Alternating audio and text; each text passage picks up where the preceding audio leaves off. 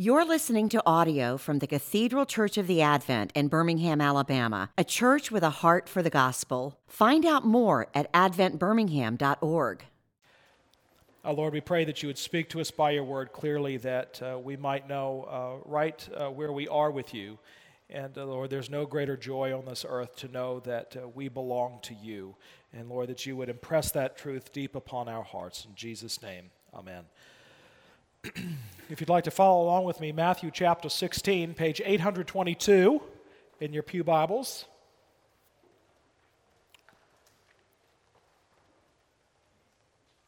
This morning we're going to talk about where do I stand uh, with Jesus, which really is the ultimate question that will determine everything about your life in this world and your life in the next. And it is a question that Jesus puts to his disciples. It's a question that he puts uh, to us.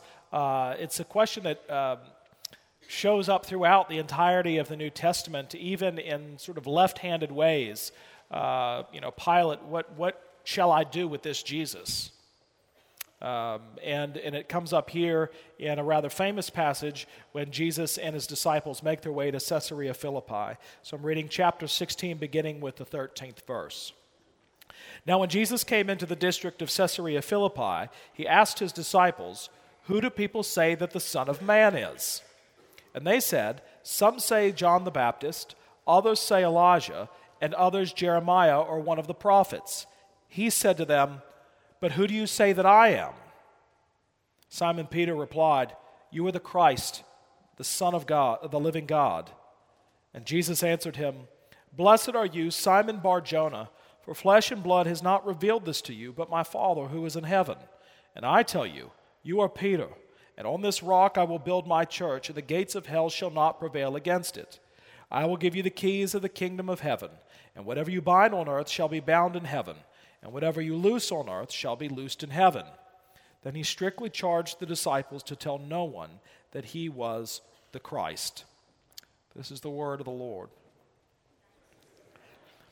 Okay, so what is Jesus doing in Caesarea Philippi? Uh, most of y'all uh, probably uh, don't know much about Caesarea Philippi, uh, but it's basically if the cloister and Blackberry Farms got together and created Las Vegas. It would make Vegas a whole lot nicer, right? No doubt about that. Uh, but it is a resort area in the north of Israel that one of the Herods developed. Uh, it's really beautiful. It's the headwaters of the Jordan. So if and when you go to Caesarea Philippi, you can actually stand where the Jordan River begins. And uh, it really was a place that Jews did not go to. But lots of uh, pagan uh, Romans uh, flocked uh, up there. In fact, uh, in Roman mythology, they began to develop uh, a story that in the, there's this cave, and uh, that's the cave that they believe that the, the man god Pan was born. You know Pan, um, half goat, half man sort of guy running around. And, and they would often make sacrifices in the cave, and they would throw the the goat or whatever it was that they sacrificed to the back of the cave.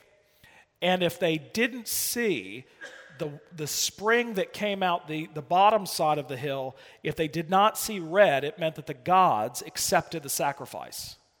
If they saw red, the remnants of the blood of the sacrifice coming out, it meant that the gods uh, didn't receive the sacrifice. So it was a center of pagan worship. And if you go there today, there's still ruins of all these temples all over the place uh, where ritual acts would take place. But probably the most astounding thing is that when you get to the cave and you stand in the sort of center of this complex at Caesarea Philippi, up in this rock wall, uh, which is pretty substantial, uh, it's not something that you just shimmy up. It, it's, it's like a, almost looks a little bit like a smaller version of Stone Mountain. There are all of these niches in the wall. And within these niches, at one time, would be idols of gods placed in them. And this is the context in which Jesus is asking the question who do people say that the Son of Man is? Now, initially, he's talking about the theological understanding of who the Son of Man is that the Old Testament talks about. And so they give a theological answer uh, or I should say a Bible answer. And they say, some say, some interpret that as John the Baptist, others will interpret it as Elijah, and others Jeremiah or one of the prophets.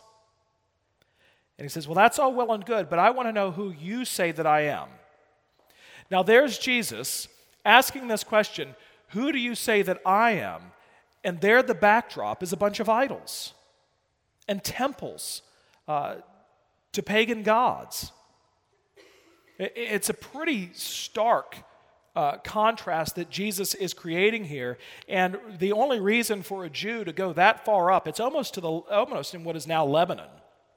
The only reason to go up there is so Jesus can say, I want you to understand just how different I am. And not just that, but following me has implications for your life uh, of what it means to come after me. And so Jesus says, Who do you say that I am? And Simon Peter, uh, always the first guy in the classroom to have his hand up, and what he uh, lacks in knowledge, he makes up for in confidence, says, You are the Christ, the Son of the living God. And of course, that's the right answer. Uh, that's the right answer.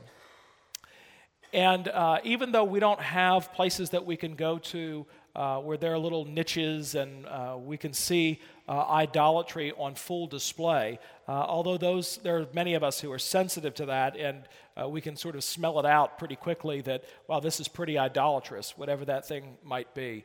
I won't mention SEC football or anything like that, but, but there you have it.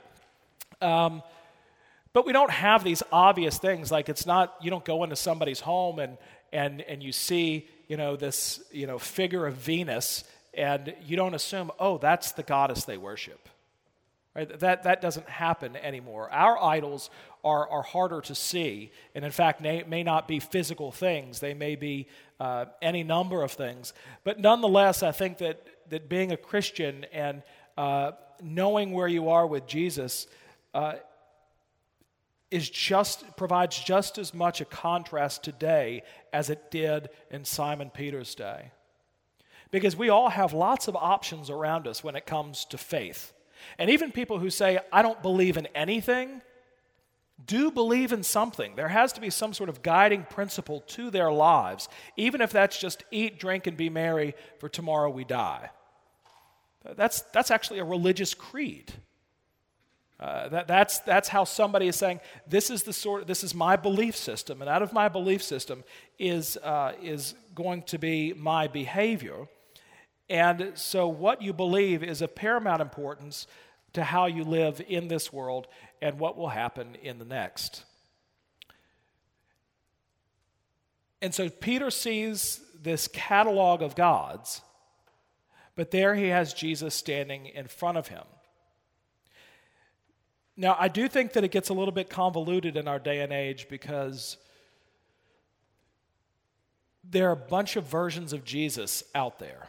I think Jesus kind of alludes to that here. You know, who do you say that the Son of Man is? Some say John the Baptist, others say Elijah, others Jeremiah or one of the prophets. But actually, Jesus himself is the Son of Man.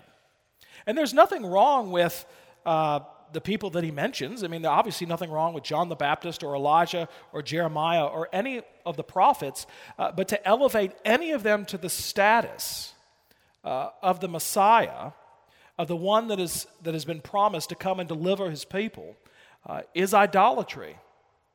And I think that sometimes we have an idea of Jesus uh, within our culture, or multiple ideas of Jesus, that really isn't Jesus himself. It's actually a good version of Jesus. It's not a lot to argue with about these versions of Jesus, except that it's not quite up to snuff. Uh, it's actually it's as great as John the Baptist and Elijah and Jeremiah are. Uh, they don't have the power to save you. They don't have the power to change your life. They can give you lots of, of helpful hints. And so, one version of this might be that Jesus is simply a teacher right? That Jesus provides a great moral example for us to follow in this world. Now, on its face, is there anything wrong with that? Golly, the world would be a much better place if we all were a whole lot more like Jesus and modeled our lives after him. But is that all he is?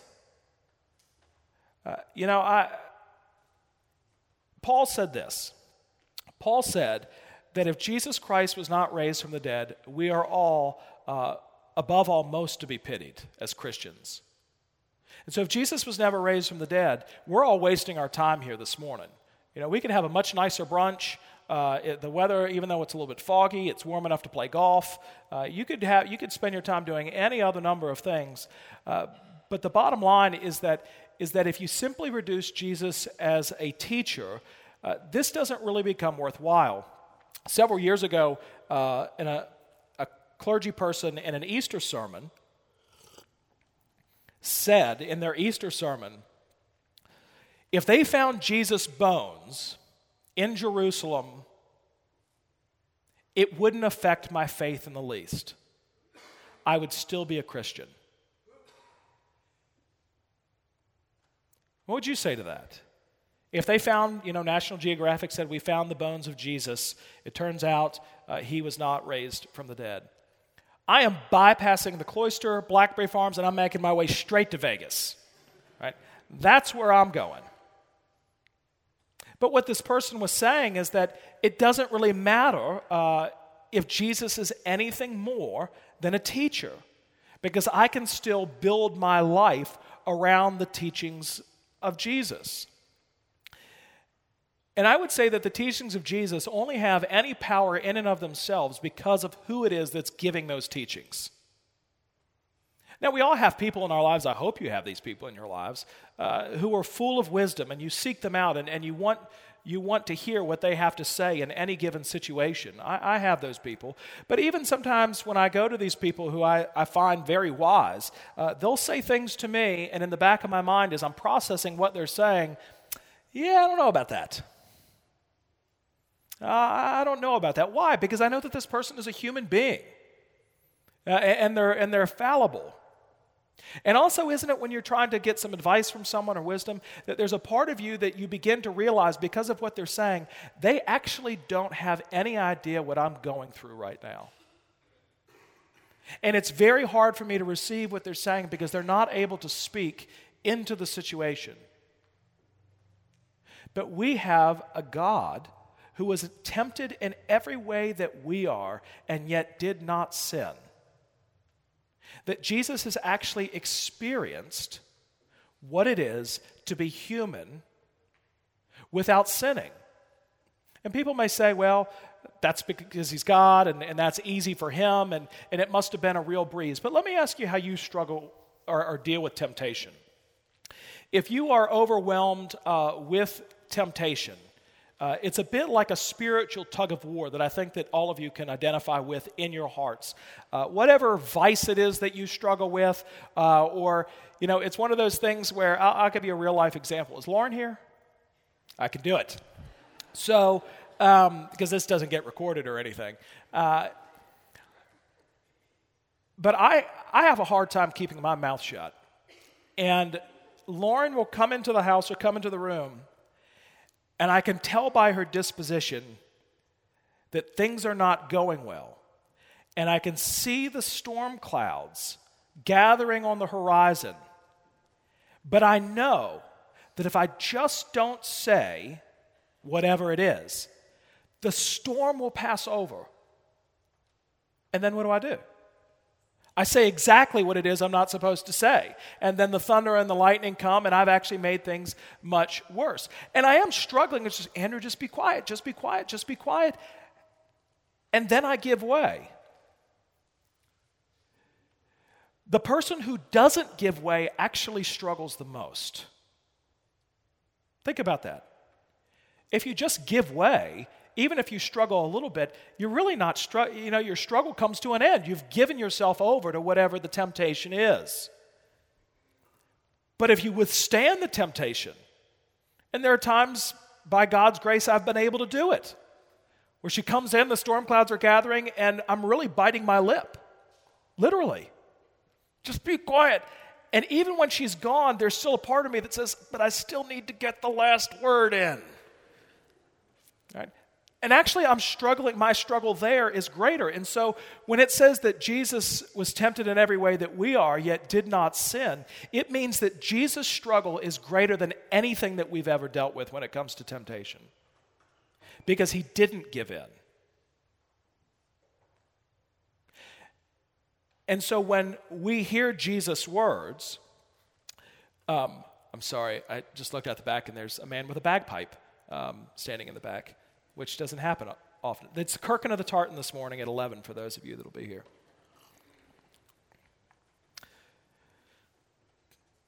And so the, the reason why we're able to receive Jesus' teaching, it doesn't mean that we don't struggle with it. Uh, but the reason why we're able to receive it and to say, wow, this person is teaching with authority is because of who he is as God incarnate. That he really is the Christ, the Son of the living God. And Peter abs- absolutely nails it and says, you know, you're, you're more than just a teacher, although you are that. Uh, but you're the Messiah, the Christ. I mean, for the longest time as a kid growing up, I thought Christ was just Jesus' last name. I'd never thought about that, that actually is a, a title that is given to Jesus.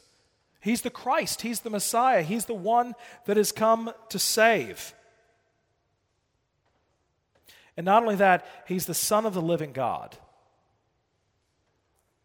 Now, we're children of God because of the Lord Jesus Christ and what He's, he's done for us, uh, but not in this way.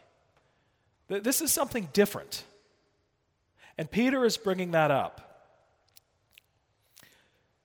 And Jesus says, Blessed are you, Simon Bar Jonah, uh, for flesh and blood has not revealed this to you, but my Father who is in heaven.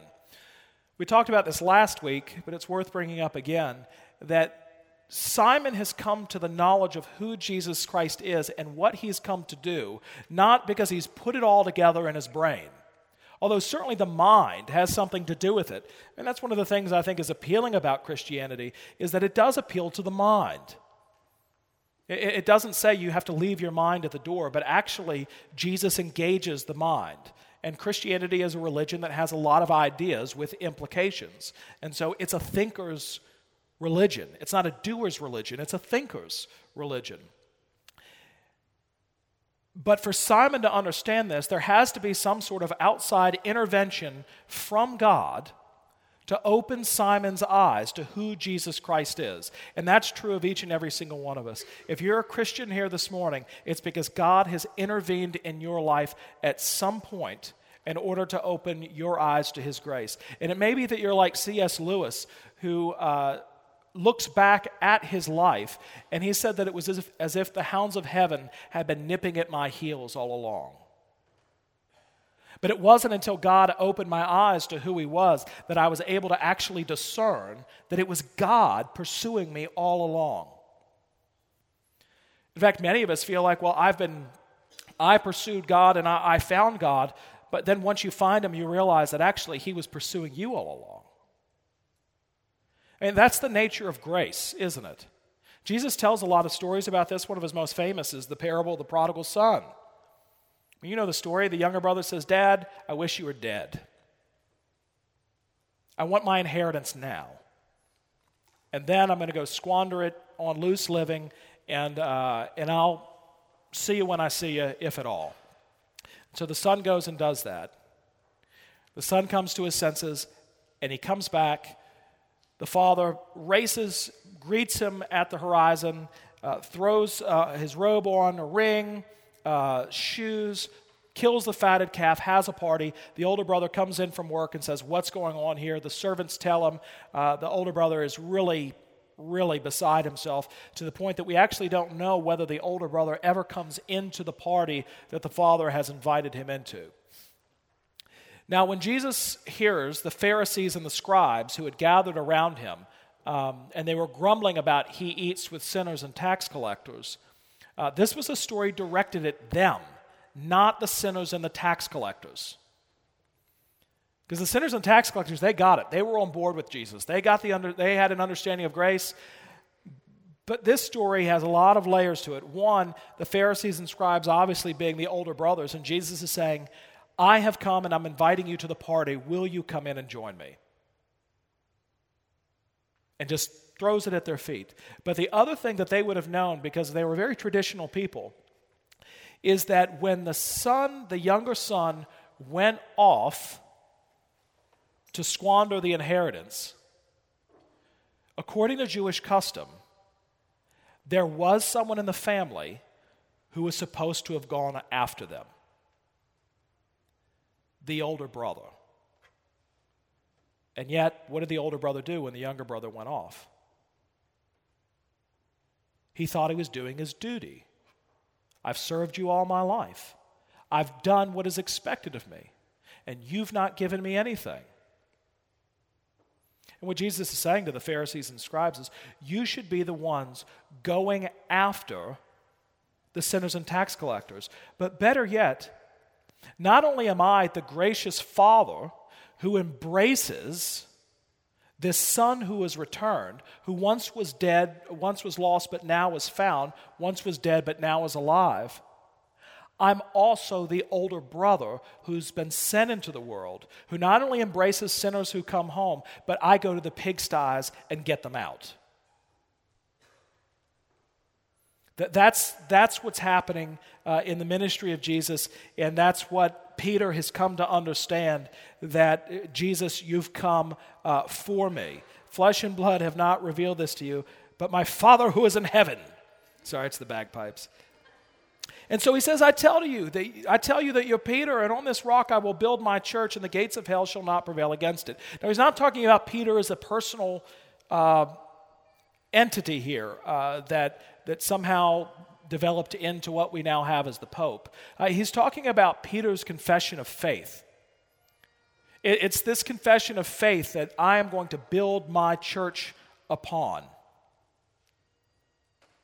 But now look at verse 21 on.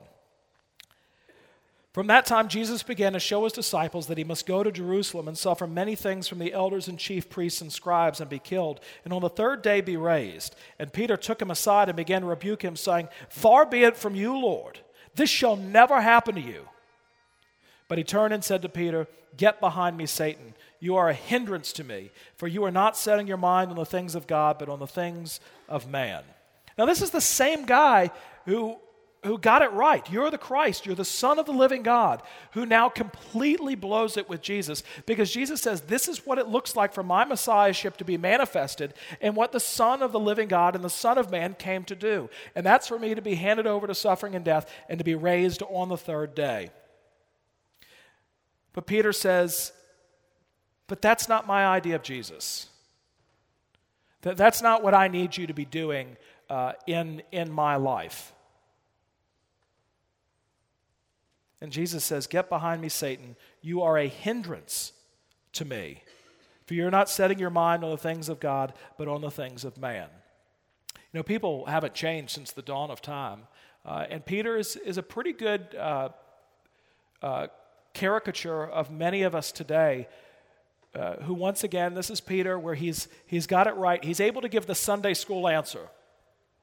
Right? The answer is always Jesus. He gives the Sunday school answer.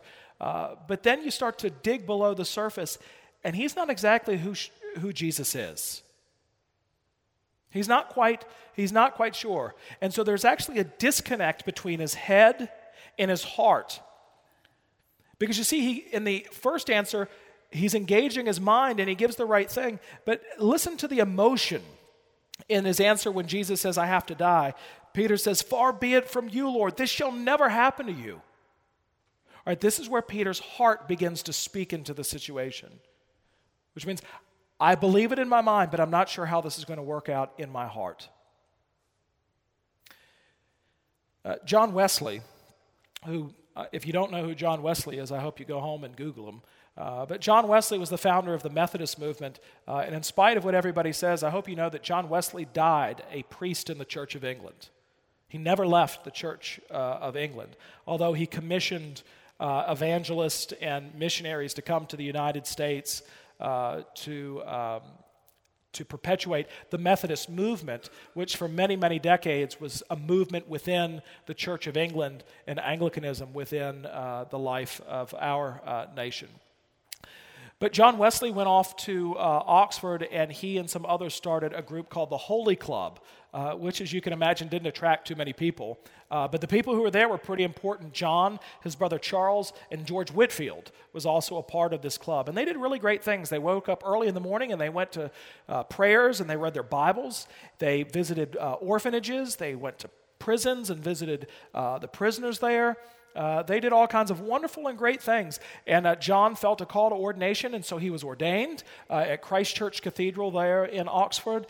And his brother, Charles, had secured a job as secretary to Oglethorpe uh, in Georgia, uh, which if you're from Georgia, no offense, but was a penal colony uh, at the time. Uh, and if it, if it weren't for the American Revolution, Australia never would have happened. Do you understand that?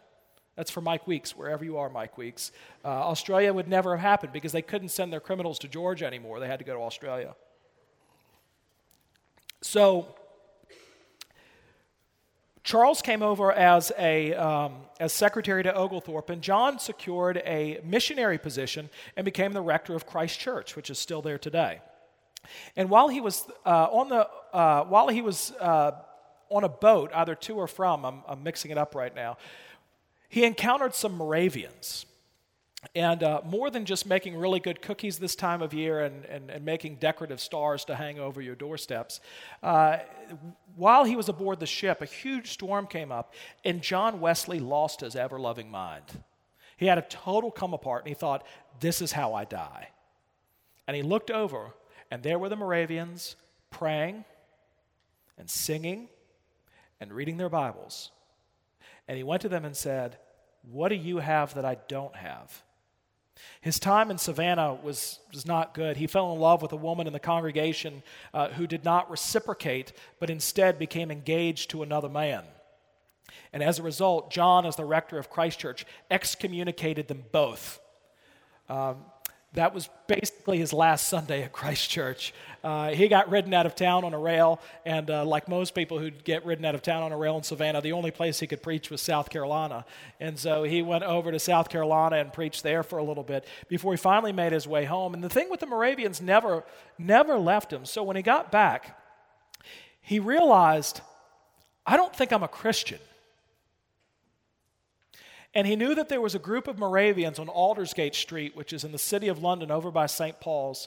And he made his way to one of their meeting houses. And there he said he heard someone reading from Luther's preface to the Epistle to the Romans. And while he was hearing Luther's words and thoughts on the Epistle to the Romans, John Wesley said that he felt his heart strangely warmed. And for the first time in his life, he knew he was a Christian. Now, this is a person who grew up, he was the son of a pastor. Uh, John and Charles's father uh, was a, a, rector in the Church of England uh, over in the eastern side of the country. Had a godly mother. Uh, who prayed for her children. She had a thousand children. Uh, but Susanna Wesley had a particular affection for John because the rectory uh, burned when they were uh, when they were little children, and everybody got out of the house, and she's counting heads and realized John was not there. And someone very quickly put a ladder up to a window, and John, somehow as a two or three year old boy, was able to make his way out, and they got him out of the window. And so for the rest of her life, she referred to John as the one who was snatched, you know, the, the brand snatched from the fire.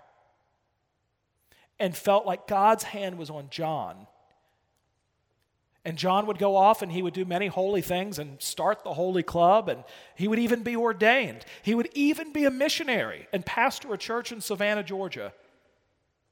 And yet, that whole time, he was not a Christian. If you asked him, Are you a Christian? he would say, Of course I am. But what John realized when he was sitting in that pew or chair at Aldersgate is that it was all up here for him. And somehow that information needed to make the supernatural transfer into his heart and captivate his life. And what a difference that makes. And ultimately, this would happen with Simon Peter.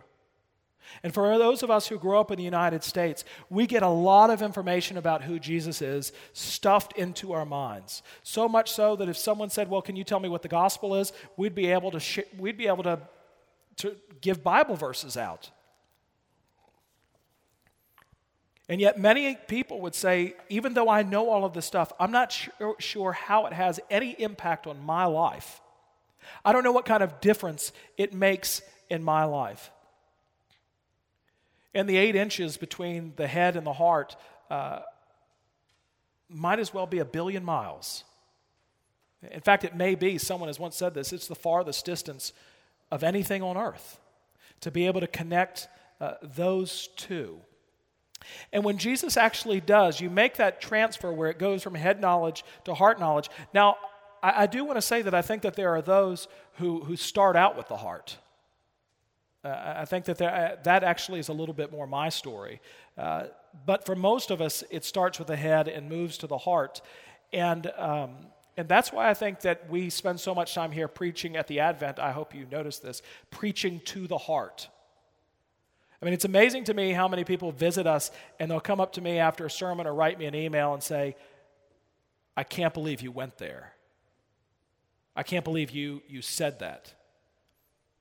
I mean, it's probably the only church in Birmingham, if not the nation, where, you know, Frank Limehouse's first Sunday, Frank uh, had as his reading the tail end of Romans 7 into Romans 8, where therefore there is no condemnation for those who are in Christ Jesus. And leading up to that, Paul's talking about the very thing I want to do is the thing I cannot do, and the very thing I don't want to do is what I find myself doing. Who will rescue me from this body of death?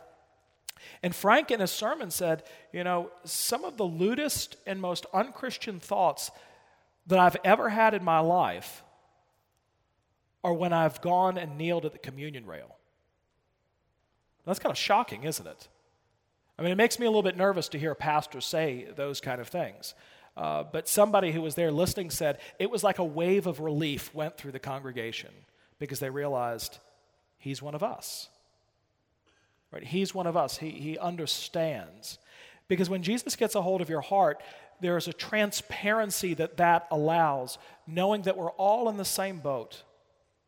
And you don't have to pretend anymore because you've given yourself wholly over to the Lord Jesus Christ, and you know that in Him is your only hope in this world and the next. And when that happens, things start to pale in comparison. You actually begin to have a godly perspective on your life when you find your heart strangely warmed.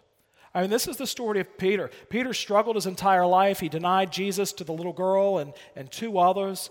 And then uh, he did some goofy things uh, moving forward, even after his reconciliation with Jesus. Uh, and even at the close of his life, the story goes, I don't think there's any reason to disbelieve it. Uh, but Peter was leaving Rome because of a great persecution that had broken out. And Peter rationalized, I've got to get out of here so that the gospel can continue. And the story goes that Peter is riding outside of Jerusalem, outside of Rome, and he gets to a place where he audibly hears Jesus' voice ask the question, Peter, where are you going? And Peter turned the horse around, went back into Rome, and was, of course, crucified for his faith in Jesus. But does anybody know how he was crucified? Upside down upside down because he said that he was not even worthy to be executed in the same manner as the Lord Jesus. And so he was crucified upside down.